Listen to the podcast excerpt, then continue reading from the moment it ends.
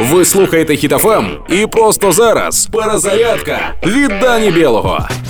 Сподіваюся, мене зараз слухають люди з західних областей країни. Новина для вас на Росії сказали, що у Закарпатті живуть люди, які завжди підтримували Росію. А це ж правда, так?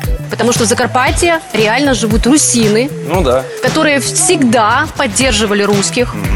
Так что предлагаю всем россиянам сразу же отправляться на Закарпатье. Оружие брать не стоит, просто красиво оденьтесь. Ну, для парада. Вас там встретят и расселят. На блокпосты не обращайте внимания, это у нас так принято встречать гостей. Народ настолько гостеприимный, что на каждого русского будет 10 украинцев, желающих их встретить. Так что добро пожаловать в Украину, страну возможностей и вероятностей.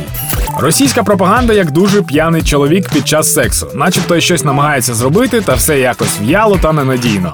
Але ж як завзято.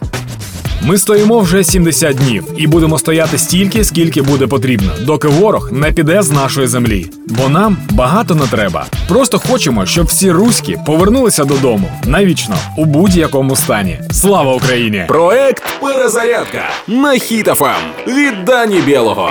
Слухайте на сайті HitFM.ua та у подкасті «Хеппі ранок» на Google Podcasts та Apple Podcasts.